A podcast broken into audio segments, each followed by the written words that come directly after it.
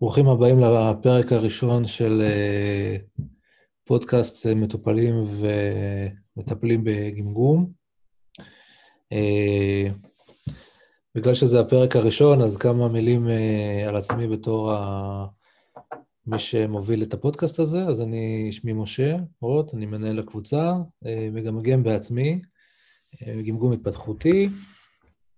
אה, הייתי מטופל בגיל 20 בהדסה עין כרם, בקורס האינטנסיבי, אה, ומאז עשיתי דרך בעולם הגמגום.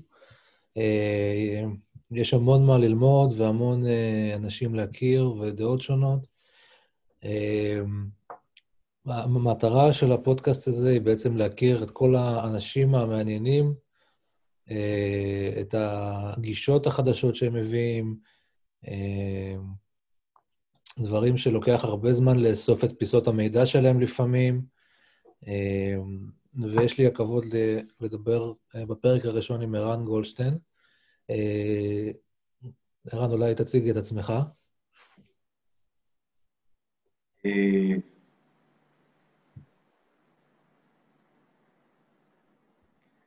אני בן 53, 4, אוטוטו.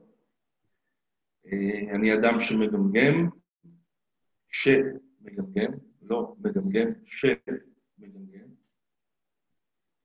אה, גם מגיל שלוש, איפשהו שם, לא ברור אם גמגום התפתחותי או נרכש, לא ברור האזור הזה.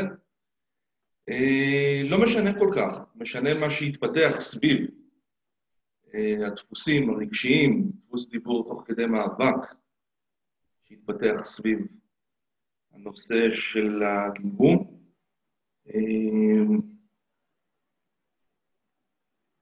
איפשהו בגיל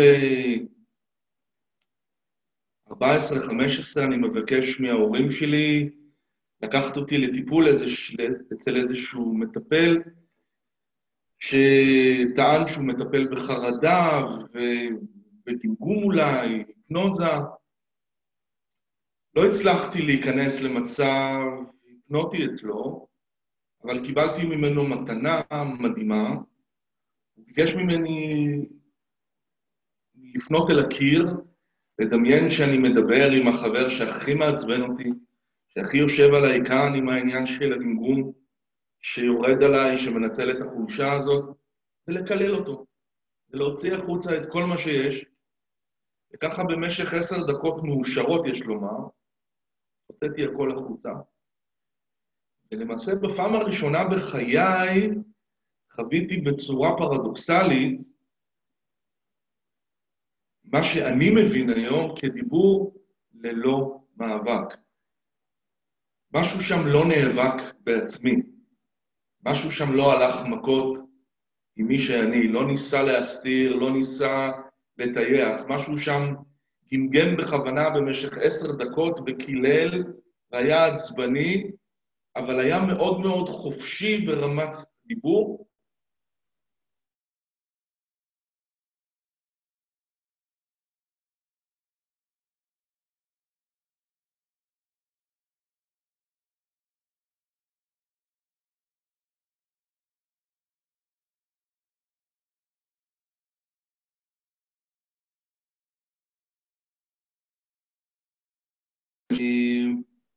לגילוי אותה חוויה שאני קורא לה דיבור ללא מאבק.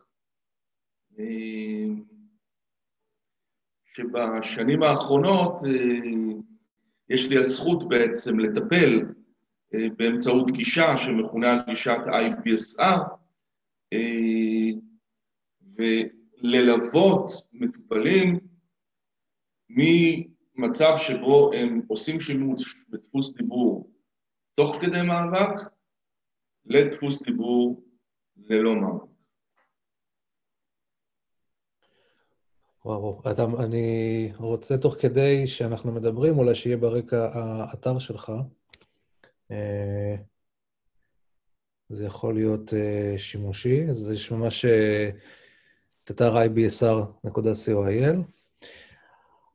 אז בואו קצת נדבר על הגישה הזאת. אנחנו יודעים שיש uh, טיפולים שנקרא להם קונבנציונליים, ללכת לקלינאי תקשורת, לטפל פעם בשבוע, ללמוד איך לא לגמגם. אמ, אנחנו מכירים שיטות שהן פיזיולוגיות יותר, ושיטות שהן רגשיות יותר. אני מניח שכל מי ששומע אותך הוא מאוד סקפטי, כי אנחנו יודעים שטיפולים אה, הם משהו שהרבה פעמים לא עובד. אז אה, מה חדש בגישת IBSR?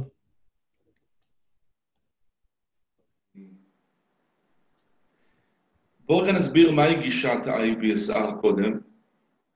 אה, בעצם גישת IBSR היא אה, היישום הקליני של שיטת העבודה של ביירון קייטי. שיטת העבודה של ביירון קייטי, The Work, אה, התפתחה בארצות הברית בשנות ה-80 של המאה הקודמת, על ידי אישה מקסימה, שעדיין איתנו, שעדיין מלמדת, אה, שמכונה גם קייטי. אה, וקייטי בעצם הבינה שכאשר אנחנו מתווכחים עם המציאות ומאמינים למחשבות שמתווכחות עם מה שיש, אז אנחנו סובלים. הסבל שלנו יכול להיות בצורה של מתח, בצורה של תגובתיות מסוימת, בצורה של דפוסים מקובעים שאנחנו חוזרים עליהם שוב ושוב. שיטת העבודה של ביום קייטי לא פותחה לעבודה קלינית עם אוכלוסיות ספציפיות. היא בעצם דיברה על זה שכל בן אדם זקוק לאיזושהי דרך לאתר את אותן מחשבות שמתווכחות עם המציאות, ולחקור אותן על מנת להשתחרר מההשפעה.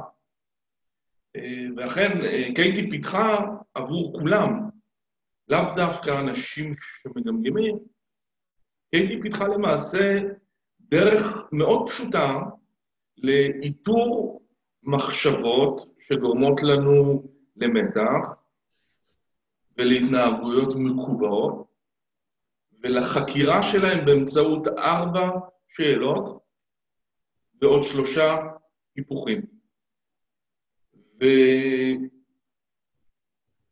ובעצם במסע שלי כתלמיד של שיטת העבודה של ביירון קייטי, אני למדתי את הגישה הזאת כחלק מההתפתחות שלי בקליניקה, כחלק מההתפתחות שלי כמטפל ברפואה סינית, שמתמחה בעצם בטיפולי גוף נפש, שמשלב בין טכניקות של רפואה סינית קלאסית וטכניקות בשיחה. אני חיפשתי לי טכניקה נוספת שאני אוכל לשוחח עם המטופלים שלי בעצם כדי להגיע לשורש הבעיה שלהם. וככה הגעתי לשיטת העבודה. של אה, ביירון קייטי. אה, ואז בעצם, תוך כדי עבודה, כסטודנט של השיטה, בעצם התפניתי לגעת אולי באותו חלק בתוכי שלא כל כך רציתי לגעת בו. שהרגשתי שאני כבר בסדר ומה אני צריך לגעת בו שוב פעם, לעורר את השדים מחדש. זה אותו עולם פנימי, עולם של זיכרונות, אמונות, דפוסי התנהגות, שהתפתחו שם סביב האירוע אולי המשמעותי בחיי, הגמגום. והתמקדתי באיזשהו רגע, הרגשתי שככה עם סוף הקורס, אני נכנס פנימה לחקירה עצמית, עמוקה יותר ויותר ויותר ויותר, בעצם מה שעשיתי זה שבעצם רתמתי את שיטת העבודה של ביירון קייטי והתאמתי אותה לטיפול קליני, התאמתי אותה לעולמם הפנימי של אנשים שמגמגמים. בעצם גישת IBSR, Inquiry Based Stress Reduction, אה, טכניקה להפחתת, או טכניקה של חקירה להפחתת אה, מתח, היא בעצם ההתאמה של שיטת העבודה של ביירון קייטי לעולמם הפנימי של אנשים שמגמגמים. באותו אופן, אגב, ניתן להתאים את שיטת העבודה לאוכלוסיות אחרות. למחלימים אונקולוגיים לדוגמה, לתופעה של שחיקה בעבודה של מורים, רלוונטי היום מאוד מאוד, ועוד ועוד ועוד. ברגע שאתה לוקח את שיטת העבודה ואתה מתאים אותה ספציפית לאוכלוסייה, תוך התייחסות לעולמם הפנימי, הייחודי, אז אתה בעצם אה, משתמש בשיטת העבודה ככלי קליני טיפולי. אה, ובעצם מה שאני עושה עם שיטת העבודה בשנים האחרונות, אמרו לי שזה ייחודי, אני לא יודע אם ישנם עוד אנשים בכל העולם שמתעסקים בזה, כפי שאני מתעסק בזה, אבל מה שהתפתח כאן בארץ אה, מאוד מאוד ייחודי, ועם המחקר שנערך מטעם הפקולטה לרפואה על ההשפעה של הגישה הזאת, על אנשים שמגמגמים, על אה, חוויית הגמגום הכוללת, על מדדי חרדה וכן הלאה, אה, אני מקווה להתחיל ולהפיץ את הגישה הזאת הלאה, לא רק פה, אלא גם בכל העולם.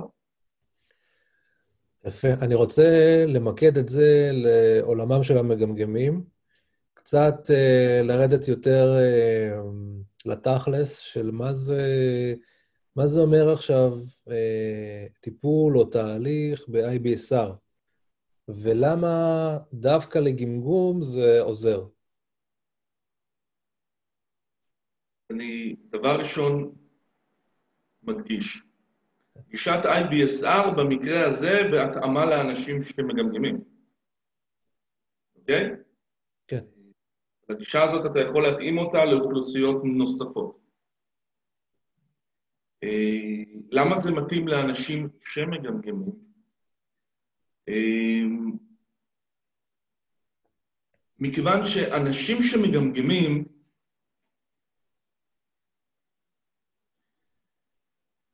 נוטים לפתח דפוסים, דפוסי התנהגות ודפוסי חשיבה, וסליחה על ההכללה, וסליחה על הדיבור בשחור ולבן, אבל זה ככה, נוטים לפתח דרך חשיבה ודפוסי תגובה ודפוסי התנהגות זהים. בכל העולם אגב, בכל שפה.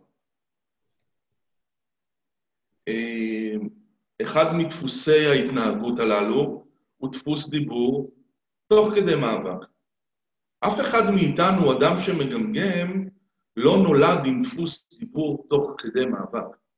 זה דפוס התנהגות קלאסי, שמתפתח כתגובה לזה שאנחנו הופכים להיות מודעים לתגובות הסביבה לגמגום. יכול להיות שאתה ואני נולדנו עם הפרעת שטף, אובחנו כבעלי גמגום התפתחותי או נרכש, אני לא יודע, אבל רוב הסיכויים זה שבזמן שאתה ואני לא היינו מודעים לתגובות הסביבה לגמגום, הם תמיד היו שם.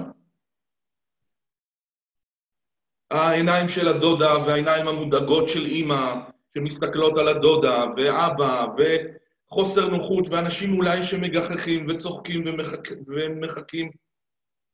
אבל לנו עוד לא התפתחה מודעות לזה. ולכן קרוב לוודאי שאתה, אני, כולנו, חווינו חופש הבעה, חופש בדיבור. היינו מי שאנחנו. היינו אחד, היינו שלמים עם מי שאנחנו. כן נתקענו, כן גמגמנו, כן היה לנו קושי תפקודי, אבל לא חשבנו שמשהו לא בסדר שם. זרמנו. כמו ילדים שמשחקים ונופלים וקמים, זרימה. אבל אז באיזשהו רגע הפכנו להיות מודעים לתגובות הסביבה לגמגום. אני לא סתם אמרתי העיניים המודאגות, כי זה אחד החוויות הראשוניות שלי. או חוויה שאני נמצא ומסביבי יש חבורה של ילדים והם מבקשים ממני לדבר, ואני לא מבין למה, וכשאני מתחיל לדבר הם מתחילים לצחוק, לגמגם, להיתקע. ופה פתאום אתה מתחיל להבין, רגע, אני, יש בי משהו שהוא לא טוב. ואז אני מתחיל לסווג גם את הגמגום כמשהו שהוא לא טוב. ומתוך המקום הזה, אנחנו מתחילים לפתח מה שנקרא דפוס דיבור תוך כדי מעבר. זה בעצם אסופה של תנועות והתנהגויות שאנחנו מכנסים לידי איזשהו, איזשהו ריקוד של איזושהי כוריאוגרפיה של תנועות שנותנת לנו אשליה שאנחנו שולטים בדיבור. שאם אנחנו נוציא את כל האוויר קודם, לפני שאנחנו מתחילים לדבר, או ניקח תנופה וננסה לדבר במהירות את כל המשפט, אנחנו נצליח גם להגיע לסוף. במילים פשוטות, אלו העוויתות שאנחנו רואים, ותנועות לוואי. במילים פשוטות, אני מדבר בשחור לבן, סליחה, אני מדבר בשחור לבן, רוב רובנו מאמצים דפוס דיבור תוך כדי מאבק, אבל כל אחד מאיתנו, מכיוון שאנחנו שונים, אנחנו מגיעים מתרבות אחרת, ואגב, ניתן להסביר את השונות בסגנונות של הדפוס הזה בין אדם לאדם, אבל זה אנחנו צריכים מפגש אחר. אני לא, מח... אני לא מכניס אותנו לפה אפילו. אה, אני כותב על זה עכשיו, ואני חוקר את זה, וזה מרתק. מרתק פשוט. יפה. למה אתה מדבר ככה, ואני מדבר ככה, אבל אתה מדבר תוך כדי מאבק, ואני מדבר תוך כדי מאבק, וזה אחר. ומה למה? בעצם, אני ממקד את הדיון אה, שנייה אחת טיפה יותר, כי אנחנו קצת קצרים בזמן. יש לנו חלון, ונורא חשוב לי לשמוע אה, איך, איך נראה תהליך כזה. מה, מה זה? מה זה אומר? אני לא יורד לסוף דעתך, איך... אם עכשיו אני, אה, אני משה מגמגם, ואני בא לערן לטיפול בשיטת IBSR, אז מה קורה בעצם? מה, מה אנחנו עושים? על מה אנחנו עובדים? מה, מה בדרך כלל, מה היית אומר שיקרה לגמגום שלי, או למחשבות, או מה השינוי הצפוי? אז ככה, בראי גישת ה-IBSR, בראי שיטת העבודה של ביון גייטי, אם אני מסתכל על דפוס ההתנהגות הזה שנקרא דיבור תוך כדי מאבק, אז מה שגורם לו זה שאני מאמין למחשבות שמעוררות בי מתח, לחץ, דחיפות לדבר, והרגש הזה, הלחץ שאני נתון בו, דוחף אותי למעשה להתנהגות של דיבור תוך כדי מאבק. דוגמה למחשבות מהסוג הזה, כשיגיע התור שלי לדבר, אני צריך להגיב מהר ומבלי לגמגם. או כאשר אני מתחיל לדבר, אני צריך להעביר את המסר שלי ואסור לי לעצור. או אם אני נעצר בזמן הדיבור, נתקע, מגמגם, אני חייב להמשיך לדבר בכל מחיר. מה קורה שאני מאמין למחשבות הללו? אגב, זה לא שאני מודע לכך אפילו. המחשבות האלה מפעילות אותנו כשפת קוד, כשפת תכנות, מתת ההכרה שלנו. מה שקורה בשיטת, בשיטת, בגישת IBSR, אנחנו מציפים את המחשבות האלה למעלה, למודע שלנו, ואנחנו מתחילים לחקור אותם באמצעות ארבע שאלות ועוד שלושה היפוכים. ברגע שיגיע התור שלי, הנה, התור שלך עוד רגע יתחיל לדבר. שיחה זה אני מדבר, אתה שותק. אתה מדבר, אני שותק. אז אני עכשיו מדבר, יכול להיות שמה שמפעיל אותך עכשיו, ואתה מתחיל להרגיש את המתח הזה, זה המחשבה שיגיע התור שלי לדבר, אני צריך להגיב מהר. ומבלי לגמגם. אז כשאתה מאמין למחשבה הזאת, אתה מתחיל לתכנן איך אתה הולך לתזמן את הדיבור, אני הולך לקחת תנופה, אני מתחיל להוציא קול לפני כן, או להוציא את כל האוויר, אני אתפרץ לדיבור עוד לפני שערן יסיים. כל אחד והשיטות שלו. ואז כדי לתחזק דיבור בלי לגמגם, אז אני אנסה אולי להחליף מילים, להשתמש באבית פנים, להרים את העיניים למעלה, להשתמש עם הגוף, לכווץ את הישבן, כל אחד בכוריאוגרפיה של התנועות שהוא אימץ מילדות ועד היום. אז בגישת IBSR, מה שאנחנו עושים, אנחנו לא לוקחים את דפוס דיבור תוך כדי מאבק כהתנהגות שהיא, זה מה יש, ככה אני מדבר, ואי אפשר לעשות עם זה שום דבר. ההפך, אנחנו אומרים, ההתנהגות הזאת היא מבוססת, תפיסת מציאות, היא מבוססת אמונות, מחשבות פנימיות.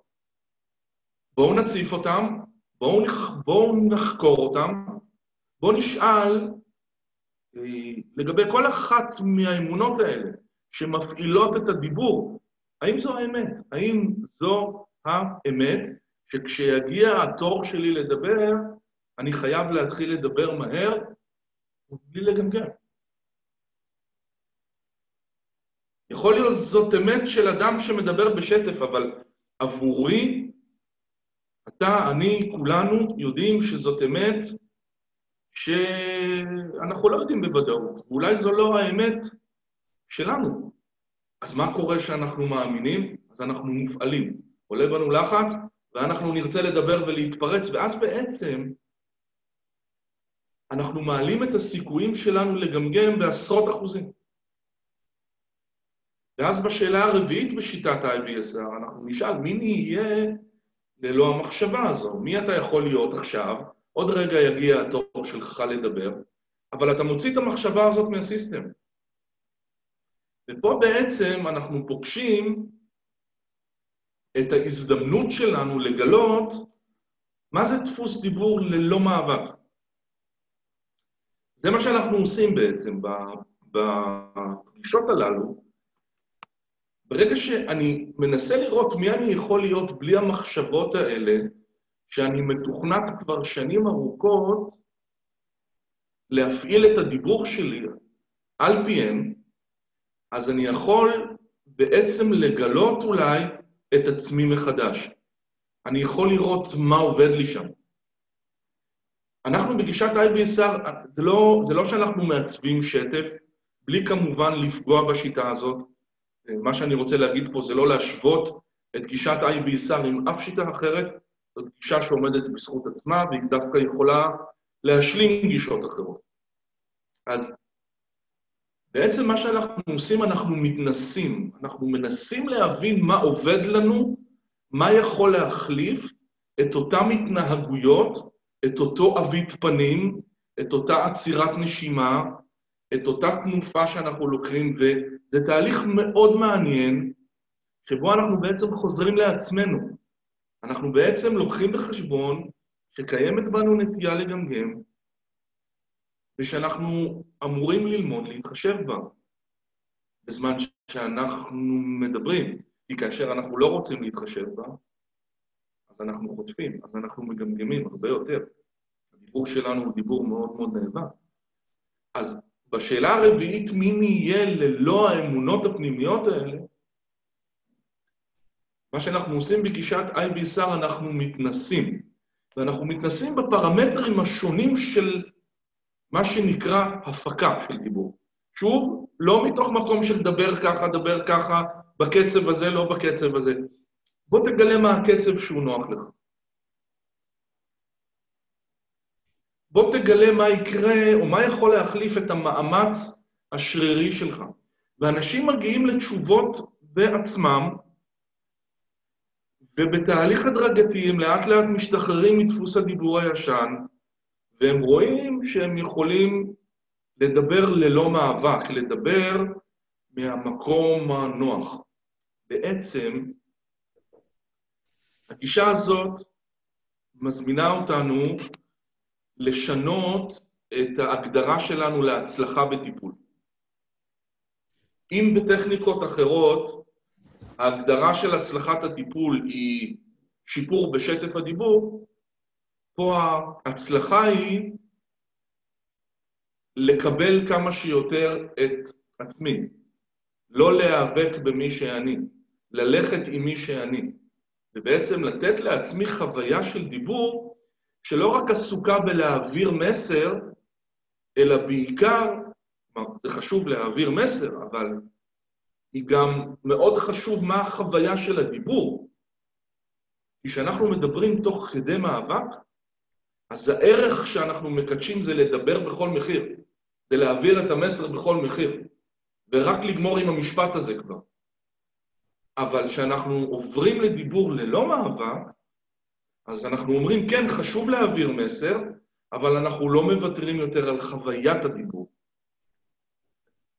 הדבר המקסים פה, אם תרשה לי עוד משפט אחד, אתה לא עוצר אותי אז אני עף עם זה, אז הדבר המקסים בו, פה, זה ברגע שאנחנו לא מתעסקים בשטף.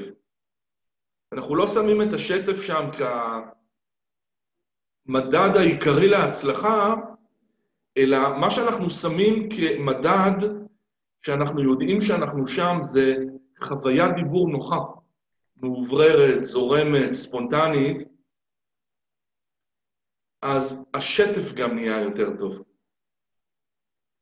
השטף משתפר בדלת האחורית, הוא תוצאת לוואי של הפקת דיבור שמתחשבת בעצמי, שלא מתנגדת למי שאני, שזורמת עם מי שאני. אז גם השטף יותר טוב. זה מה שאנחנו עושים ב-IPSR. היית אומר ש... זאת השאלה האחרונה לרעיון. זה נשמע כמו שיטה שדורשת אה, בגרות מסוימת. להסתכל על עצמי המגמגם בצורה אחרת קצת, או לנתק את הצורך לרצות את הסביבה שלי. וזה משהו שהוא מאוד uh, טבוע ב-DNA האנושי, ככה אנחנו לומדים הרי כשאנחנו קטנים, וזה משהו שהוא מאוד uh, חזק אצל כולם. היית אומר שצריך, uh, אפשר להתחיל את הדבר הזה מגיל מסוים, שהוא אפקטיבי רק החל משלב מסוים בחיים? תראה, אה, הניסיון מלמד שעבודה עם ילדים משמונה ומעלה, שמונה, עשר ומעלה, היא קלה יותר. כי הם עדיין לא פיתחו, כלומר, האמונות הפנימיות האלה שאני מדבר עליהן עדיין לא היכו שורש עמוק בתודעה. ולכן הם יכולים לבצע שינוי עוד לפני שנוצרה הדילמה שם. Okay. עוד לפני שנולד הדפוס. זה ממש מחקר? נכון שככל... מה? ממש מחקר? נוכל לש... לשתף אותו? אה, לקראת מחקר. לקראת מחקר. אוקיי. Okay. אה, בטכניקות האלה, בשיטת העבודה של ביירון קייטי, ככלל ניתן לטפל מגיל שבע. אוקיי? אה, ומהניסיון שלי בקליניקה, אה, בהרבה פעמים אה, ילדים מצליחים למצוא את החוויה הנוחה שלהם שוב בדיבור, מבלי שהם פיתחו את אותם קומפלקסים שאנחנו מפתחים כנערים וכאנשים בוגרים אחר כך.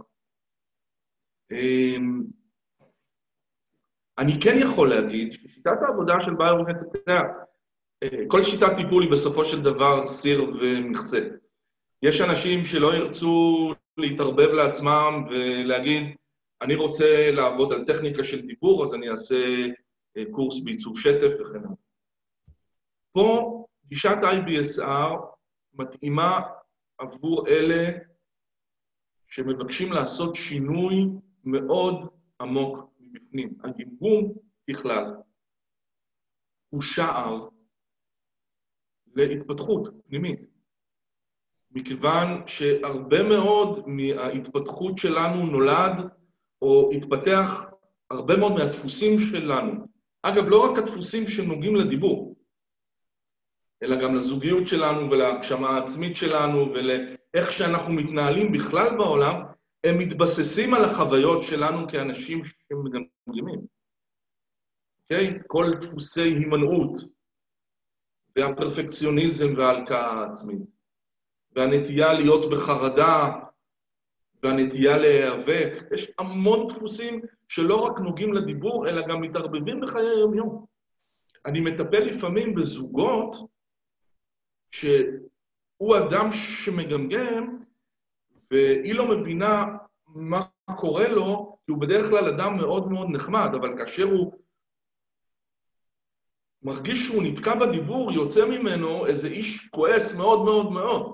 היא לא מבינה מי זה דוקטור ג'ק ומיסטר הייד, או שבדיוק הפוך, אני לא יודע בדיוק. אז אנחנו פוגשים פה הרגליות של דפוס דיבור תוך כדי מאבק, ושכחתי לציין שהאדם הזה מגמגם, כן?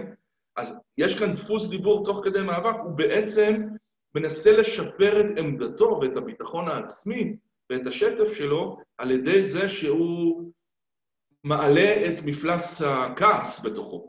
הוא הופך להיות אדם כוחני, אני לא יודע מה נפל עליה פתאום, האיש המתוק הנחמד הזה. אני לא התאהבתי בו בכלל. מי זה עכשיו שכאן יושב לידי? אז אני לא זוכר מה שאלת. אנחנו ממש אה, לקראת סיום. בואו נצא עם משהו קטן שכל אחד יכול uh, לעשות כדי להרגיש קצת את uh, שיטת העבודה בתור מגמגם. בכל מקרה, אני מצרף uh, פוסט uh, סיכום עם uh, המון אינפורמציה וכישורים לכל מה שדיברנו, אבל ככה משהו קטן שאפשר לקחת. חשבתי על מה אני רוצה לתת כמשהו קטן. והמשהו הקטן הזה, זה לא טיפ שניתן לקחת אותו ופתאום כאורך פלא אה, השתנו החיים, אלא המשהו הקטן הזה, אני רוצה להפוך אותו לאיזשהו זרע, שאפשר לשתול אותו אצלנו בתוך הראש, והוא ינבט.